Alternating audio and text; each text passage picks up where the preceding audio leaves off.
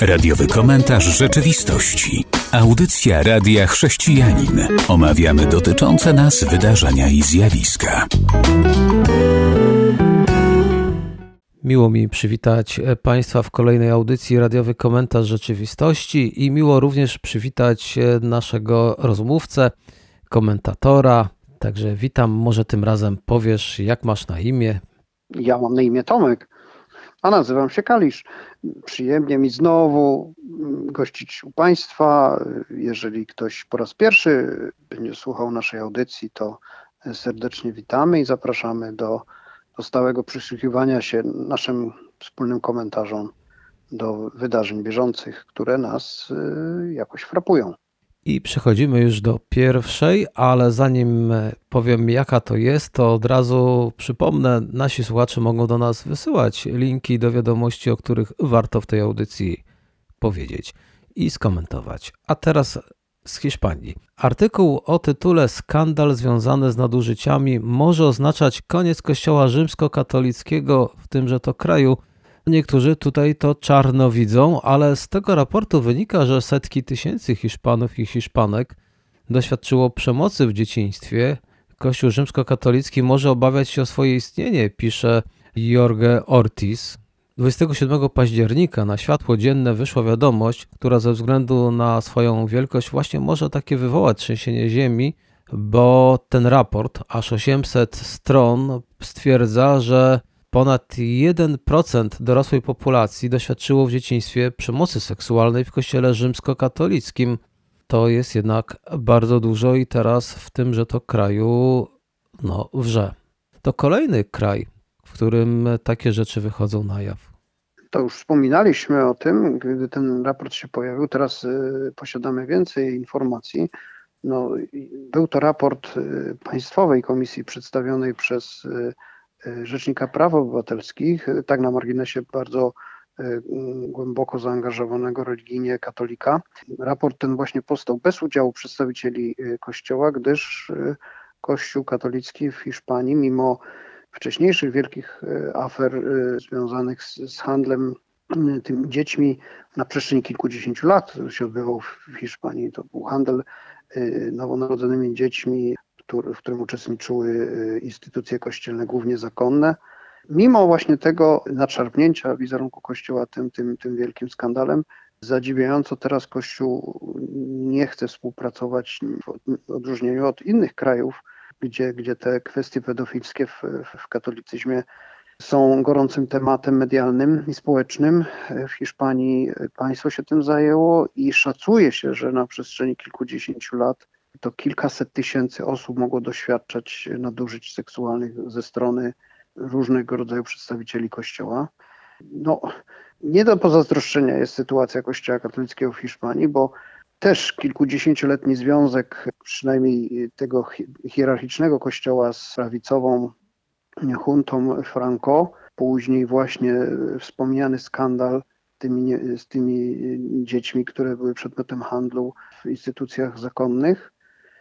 I teraz y, ujawnianie wielkiej skali nadużyć y, seksualnych w kościele, to to wszystko tylko przyspiesza naturalny proces sekularyzacji społecznej, ale całkowicie rujnuje wizerunek Kościoła i, i, i burzy jego wiarygodność, ale jak, jak mówią fachowcy, może doprowadzić właśnie do zniszczenia w ogóle instytucji Kościoła w sensie materialnym, gdyż jeśli tylko część z tych ofiar y, właśnie nadużyć seksualnych ze strony duchownych wystąpi z roszczeniami y, finansowymi zadośćuczynienia tych, tych, tych, tych strat y, i szkód moralnych, to ocenia się, że może to przekroczyć zdolności finansowe Kościoła, bo trzeba będzie się pozbywać majątku, a przykłady już mamy bo kilka e, diecezji katolickich w Stanach Zjednoczonych wskutek właśnie takich roszczeń w ostatnich latach musiały ogłosić bankructwo. Także e, no nie do pozazdroszczenia ta sytuacja, a, ale pamiętajmy, że, że problem z nadużyciami seksualnymi nie, nie, nie dotyczy jedynie Kościoła katolickiego. Wiele grup religijnych ma z tym problem. Y, oczywiście innych, y, innych sektorów społeczeństwa, ale z chrześcijańskiej perspektywy powinniśmy się martwić przede wszystkim o, o, o wiarygodność i wizerunek chrześcijaństwa, jego spójność y, w sensie etycznym, jego wiarygodność właśnie, więc, więc przykład Kościoła katolickiego powinien być dla nas wszystkim refleksją, jak, jak ważna jest przejrzystość, ale też umiejętność przyznawania się do takich sytuacji i rozliczania winnych i właśnie zadośćuczynienia krzywdom doznanym. Także jest to, jest to wielki problem społeczny i etyczny w wielu, wielu społeczeństwach. Chciałbym tutaj nadmienić, że 82% ofiar ujętych w raporcie to mężczyźni, którzy doświadczyli tego z rąk mężczyzn, więc tutaj panie są znacznie w lepszej sytuacji. I też chcę dodać, że na 20 któregoś, chyba 28 listopada, papież Franciszek wezwał wszystkich hiszpańskich biskupów do Rzymu, więc będą o tym rozmawiać, więc to jak widać sprawa jest rozwojowa. Przypomnieć należy podobną sytuację w, w, w Kościele katolickim w Chile, gdzie praktycznie cały episkopat e, poszedł do wymiany w związku z ujawnieniem podobnych e, skandali e, seksualnych. Także no, sytuacja jest bardzo, bardzo trudna. A teraz chwilowa przerwa w naszej dyskusji. Po przerwie wracamy i będziemy kontynuować. A teraz e, kolejna wiadomość. E, też nie należy do tych lekkich. Zwycięstwo wolności słowa dla fińskiego polityka i również dla biskupa. Sąd apelacyjny się znowu wypowiedział, bo wcześniej sąd niższej instancji. Chodzi o fińską panią polityk, która powiedziała, że małżeństwo to związek mężczyzny i kobiety i również coś takiego powiedział biskup luterański i musieli się z tego mocno tłumaczyć. I teraz już orzeczenie jest jednomyślne, podtrzymało decyzję sądu niższej instancji, więc nie będą z tego też powodu ukarani, że mają takie poglądy. I tutaj trzeba powiedzieć, że bardzo fajne sformułowanie padło. Nie zacytuję, gdyż nie pamiętam, ale własnymi słowami określę to tak, że Kościół ma prawo do swojej wypowiedzi na ten temat, że jeżeli uważa, że związek mężczyzny i kobiety to jest właśnie te właściwe małżeństwo, a inne rozwiązania są grzechem, wolno im tak wierzyć. Cieszę się, że pozwolono Kościołowi wierzyć właśnie tak, jak wspomniałem. No, rozstrzygnięcie sądu y, nie, nie, nie mówi nic o tym, jakie jest małżeństwo, jak, się, jak ono w danym mm, porządku prawnym jest definiowane, jedynie odnosi się właśnie do, do kwestii wolności wypowiedzi i o tym chyba tutaj należy wspomnieć, że powinniśmy, bez względu na to, jakich okolicznościach prawnych takie wypowiedzi padają, pamiętać, że no, istnieje swoboda wypowiedzi, kwestionowania, polemizowania z, z nawet z opiegowymi porządkiem prawnym, byleby te wypowiedzi odbywały się w sposób taki, że, że ktoś nie, nie czuje się jakoś e, e, zraniony czy, czy, czy obrażony, a nawet jeżeli, no to zawsze w drodze postępowania cywilnego może dochodzić swoich jakichś tam praw. To już wielokrotnie o tym wspominaliśmy, że, że raczej nie powinno być tutaj ścigania z mocy prawa, bo, bo to jest gwałcenie wolności wypowiedzi, bez względu na to, czy te wypowiedzi są słuszne, mądre i tak dalej, bo to, to jest odrębny temat. Należy też tu tylko jeszcze dodać, że, że w, w coraz większej ilości kościołów, szczególnie protestanckich, właśnie w Skandynawii, same te organizacje kościelne już różnie podchodzą do, do kwestii tak homoseksualizmu, jak i do definicji małżeństwa, błogosławieństw, par wielopłciowych, jednopłciowych, więc to też nie jest y, pytanie, to, to nie jest kwestia słuszności wypowiedzi Kościoła na ten temat, tylko w ogóle istoty y, swobody dyskursu publicznego, gdzie, gdzie no nie powinno się ścigać ludzi za posiadanie innych poglądów, jedynie za to, jak te, te wypowiedzi tych poglądów ewentualnie y, odnoszą się do, do, do, do innych uczestników tej dyskusji. Zdaniem prokuratorów wypowiedzi te były nie tylko obraźliwe, ale także mogły nawoływać do nienawiści i przemocy wobec osób LGBT, że ta pani, jakże i ten biskup powiedzieli, że homoseksualizm jest grzechem. Więc jestem za tym, żeby można było wypowiadać to, w co się wierzy, i tutaj oczywiście zgadzamy się z tym, ale kto będzie teraz określał, co jest obraźliwe, a co nie? Oni uznali za takie już sformułowanie, że już nawoływanie do nienawiści i przemocy wobec osób LGBT. Nie wnikam jak i dalej, ale jeżeli ktoś poczuje się urażony tylko dlatego, że inna osoba ma odmienne zdanie od niego, no to już może go podać do sądu, jeżeli będziemy aż tak przewrażliwieni. Bo jeżeli ktoś powie, że on, że ja lubię zupę pomidorową, a on powie nie, zupa pomidorowa nie jest taka smaczna, grochówka jest lepsza, no i ja już go teraz podam do sądu, dlatego że on obraża moje uczucia kulinarne. No więc ja myślę, że przewrażliwienie pewnych środowisk może pójść w tym kierunku, więc nie wiem, jak to będą ludzie oceniać. No, co no jest... ale prawo nie, nie reguluje na szczęście y, gustów kulinarnych, y, natomiast w wielu systemach prawnych prawo y, i słusznie stoi na, na, na, na straży też godności człowieka, jego poczucia bezpieczeństwa. I, i, I to jest wtedy materią rozstrzygnięcia sądowego, czy dana wypowiedź przekracza tą granicę, czy nie. No i, i dobrze, że, że są wolne sądy, które mogą się tym zajmować. No, nie, nie, nie trywializowałbym też tego, bo, bo są wypowiedzi, które, które no, są rażące ze względów właśnie na, na, na poczucie godności człowieka i tak dalej, czy to dotyczy seksualności, czy to dotyczy y, takich czy innych y, przekonań i, i to większość cywilizowanych porządków prawnych Y, to reguluje, ale właśnie odbywa się to w sądzie. No na pewno sądy się nie wypowiadają, czy coś jest grzechem, czy nie jest grzechem, bo to nie jest materia prawnicza. To, to się odbywa w dyskursie, prawda, religijnym, teologicznym i tak dalej, ale, ale każdy ma prawo, y, ale, ale najczęściej się dzieje to z powództwa cywilnego, no wystąpić w obronie swoich, y, w jego mniemaniu, zagrożonych jakichś, jakiegoś poczucia godności, a tego jest sąd, żeby to rozstrzygnął, czy dana wypowiedź Y, no, jest obraźliwa czy nie.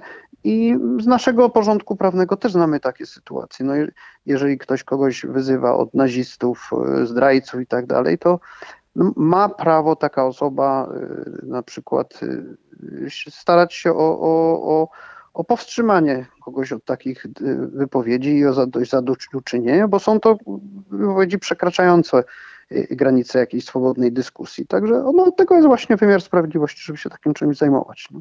Lepiej, żeby się zajmował tym, niż rozstrzyganiem, czy coś jest grzechem, czy nie jest grzechem, bo nie jest to materia dla prawników. A teraz czas na przerwę muzyczną, po której wracamy. Witam ponownie. Przechodzimy do kolejnej wiadomości. Ta już związana ze zbliżającymi się świętami. Przywódcy Kościoła w Jerozolimie wzywają do tego, aby najbliższe święta w Ziemi Świętej były takie już trzeźwe, dosłownie tego słowa używają. Tak chciałbym. W piątkowym oświadczeniu patriarchowie i głowy kościołów w Jerozolimie zaprosili również palestyńskich chrześcijan, aby skupili się na duchowym znaczeniu świąt Bożego Narodzenia i aby ten czas, e, który jest wypełniony smutkiem i bólem, no, ukierunkować tak właściwie, bo mówią, tysiące niewinnych cywilów, w tym kobiety i dzieci, zginęło lub podniosło poważne obrażenia. Wielu opakuje utratę domów, bliskich lub niepewny los bliskich im osób, ale jednak święta idą, to już powiem własnymi słowami, i chcieliby, aby jednak te święta wniosły coś dobrego. Również e, proszą, aby te wydarzenia nie były zbyt duże, zachęcają do jakichś takich e, mniejszych uroczystości. No to przechodzimy już taki klimat świąteczny, już na naszych ulicach również to widać, ale te święta tam to faktycznie no, będą takie naznaczone ogromnym bólem. No tak wielu ofiar w, w kilkudziesięcioletnim konflikcie palestyńsko-izraelskim jeszcze nie było. Tak, takiej skali przemocy y, i dramatyzmu, y, a konflikt dalej się toczy. Y, akcja pacyfikacyjna w strefie gazy trwa. Y, są kolejne ofiary, tak po jednej, jak po drugiej stronie konfliktu. Dlatego też przywódcy chrześcijańscy w Jerozolimie, jak wspomniałeś, ale też w, sąsiedniej Jordanii apelują, by by właśnie w ten sposób uczcić ofiary tego, tego tragicznego konfliktu, tak izraelskie jak palestyńskie, a też obcokrajowcy tam y, giną, pracownicy agent ONZ-u, odwiedzający Izrael i Palestynę, turyści, żeby święta właśnie Bożego Narodzenia dla, dla uczestniczących w nich chrześcijan były takim czasem refleksji i, i, i symbolicznie, żeby ograniczyć tak te, te huczne obchody, a tym bardziej ograniczyć spożycie alkoholu. Pamiętajmy, że większość chrześcijan w Ziemi Świętej to, to są właśnie Arabowie, czy Palestyńczycy, czy, czy Syryjczycy, także przedstawiciele innych narodowości zamieszkujących te tereny od, od wieku, jak Ormianie, Grecy. Niewielka jest liczba chrześcijan wśród Izraelczyków, ale mieszka tam też sporo osób z innych y, krajów, misjonarzy. Także jest to, jest to wielonarodowa, wielokulturowa społeczność i y, dobrze, że taki głos zwierzchników tych różnych kościołów z obu stron granicy Izraela jest słyszany i, i że nawołuje się do, do, do pokoju, do, do uczczenia też ofiar po obu stronach tego konfliktu. Bardzo to smutne i, i tragiczne. Może, należy tylko wierzyć, że może do, do czasu świątecznego uda się ten konflikt wygasić w tej formie, bo zdaje się, że i o tym zresztą mówiliśmy już niejednokrotnie, jest to chyba nierozwiązywalny konflikt między tymi dwoma społecznościami, tak e, etnicznymi, jak, jak i religijnymi, kulturowymi. Ta sytuacja w Gazie i w Izraelu sprawia, że na całym świecie również rosną nastroje antysemickie, ale również antychrześcijańskie. Na stronie chrześcijanin.pl jest taka króciutka wiadomość dotycząca Bangladeszu. Nawet tam chrześcijanie z tego powodu znoszą jakieś prześladowania. Wieści tam rozeszły się z powodu pewnego postu w serwisie społecznościowym, no ale podsyciło to również antychrześcijańskie nastroje i to jak czytamy w całym kraju, bo wielu muzułmanów w Bangladeszu postrzega wojnę jako konflikt między muzułmanami a Żydami i chrześcijanami. Tak więc my możemy obserwować to, co ma miejsce i mówić, a to Palestyńczycy, muzułmanie i Żydzi. Ale widać po tym, co ma miejsce chociażby w Bangladeszu, że nas jako chrześcijan również wrzucili do worka i będziemy też poszkodowani. No bardzo to smutne, że w tak odległym kraju, ale niestety no, zdominowanym przez, przez islam, ten mechanizm plemienny działa i, i tak jak mówiłeś, no, chrześcijanie tutaj e, są traktowani jako ci najbardziej wspierający Izrael i, i przeciwko nim skierowane są akty przemocy czy, czy, czy prześladowań. Więc tym bardziej należy wzywać naszych słuchaczy do, do, do odpowiedniej refleksji, modlitwy o cały, o cały ten, ten, to spektrum problemów na Bliskim Wschodzie, bo, bo niewiele więcej możemy my zrobić, ale na pewno wyciągać wnioski z, z tej sytuacji, że wszelkiego rodzaju formy mm, jakiejś, jakiejś pogardy, nienawiści, wrogości wobec kogoś, kto inaczej wierzy ma inny kolor skóry, inny pogląd na cokolwiek, są niedobre, bo prowadzą w ostateczności do tak tragicznych skutków. Tutaj chciałbym podać, bo powiedziałem, że chrześcijanie już zaczynają doświadczać e, problemów e, w wyniku tej wojny, ale tak dla informacji, kilka faktów związanych, jak to Izrael i wojna w Gazie doprowadziła do wzrostu antysemityzmu na świecie i już na przykład niemiecka organizacja, która zajmuje się antysemityzmem, zgłosiła 202 incydenty w tygodniu zaraz po 7 października, co stanowi wzrost o 240% y, liczby przestępstw z nienawiści. Dalej w Niemczech Y, Żydzi byli zaskoczeni podpaleniem synagogi.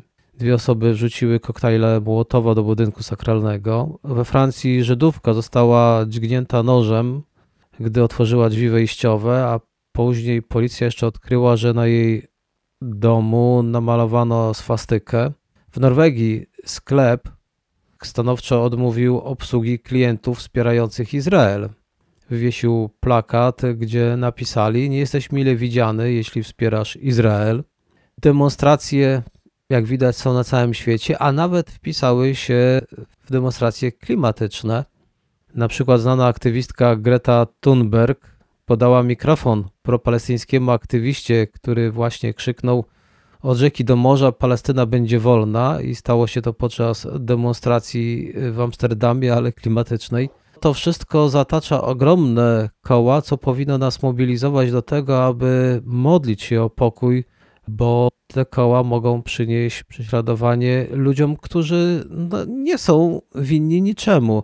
Żyjemy w innym kraju, nie strzelamy, nie angażujemy się w to, a z powodu jakichś takich postaci nadgorliwych będziemy również cierpieć. A teraz zapraszam do wysłuchania utworu muzycznego. I witam już w naszej ostatniej części. W tej chciałbym powiedzieć o książce, do której przeczytania zachęcił mnie mój rozmówca Tomasz. Protestantyzm, autor Mark Knoll. Niewielka pozycja, która ukazała się, nie wiem, może rok, dwa lata temu. Wydawnictwo Uniwersytetu Łódzkiego wydało i bardzo ucieszyłem się, kiedy przeczytałem, że mogłem, dlatego że w prosty sposób został przedstawiony protestantyzm.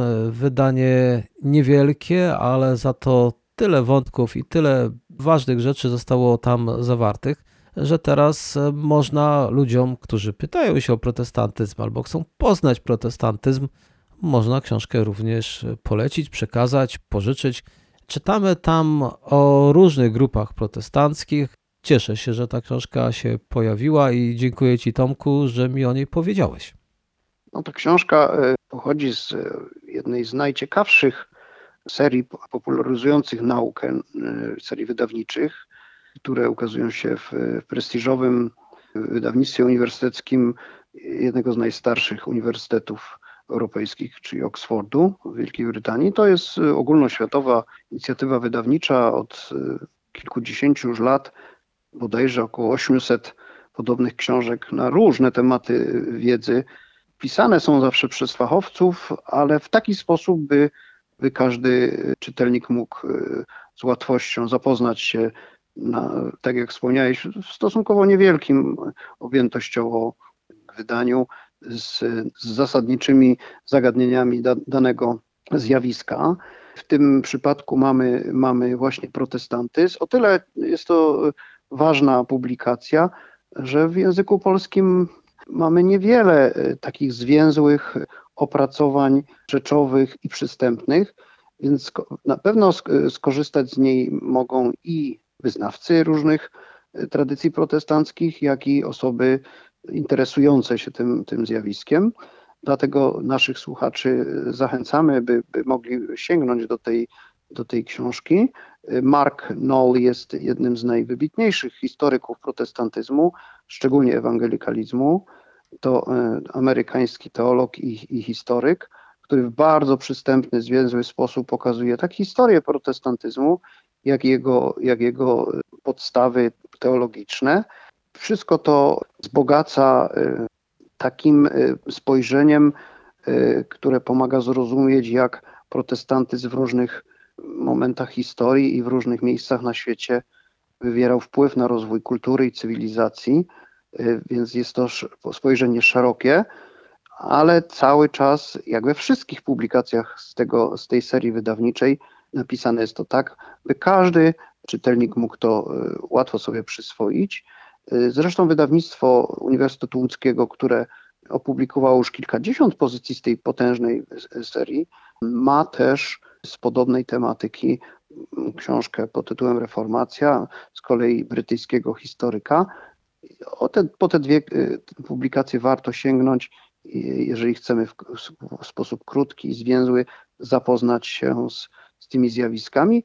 Y, ta seria nawet, tak w oryginale, jak i w, u polskiego wydawcy, nazywa się krótkie wprowadzenie, co, co od razu definiuje charakter tych, tych tytułów.